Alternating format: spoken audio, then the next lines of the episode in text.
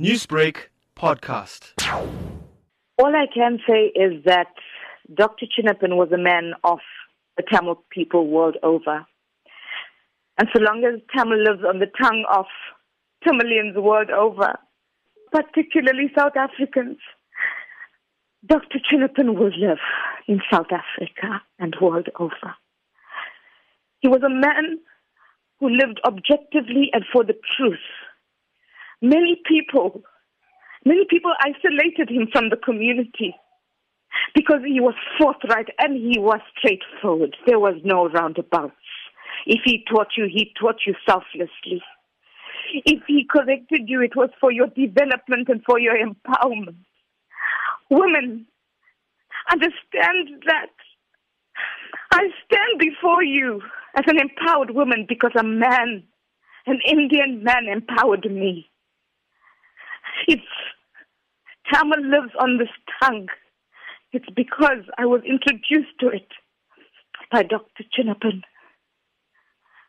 All I can say is that whoever shared a brief journey with him, you know that he never left you without a constructive contribution.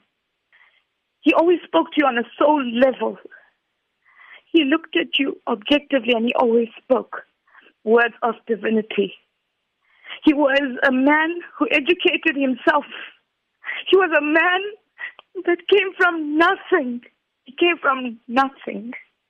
His mother worked double shift in the cane fields, taking on a man's labor job so that she can buy him a blazer because he was kicked out of school because he couldn't afford to educate himself. Education, education, education was what he lived for. and what he imparted selflessly to everybody. And through his journey, through his doctors, everybody asked him at your age, why are you studying? Why are you studying? You could do so many things with your life. Why are you studying? And he said, for one thing, that his mother told him, you Yapadna Padna. No matter what it is in life, go and study. He lived and he will continue to live through the Tamil language. He always said this, and those who had the privilege of listening to him and his wise words, wherever it be, church, mosque, temple, on the streets, in a tuck shop,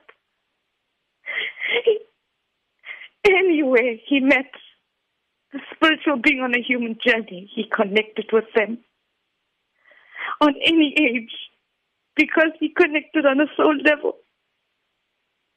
And he always said, செத்தாலும் தமிழ் படித்து சாக வேண்டும் என் சாம்பலிலே தமிழ் மனம் வீச வேண்டும் And as the mortal body expires from this earthly plane, let us celebrate his contribution to education, to the language, to the creative arts, to the performing arts. Let his legacy live through everybody who speaks the language. And if you don't know the language, please let his life, let this moment be. Go and learn your language. Go and learn your mother tongue language.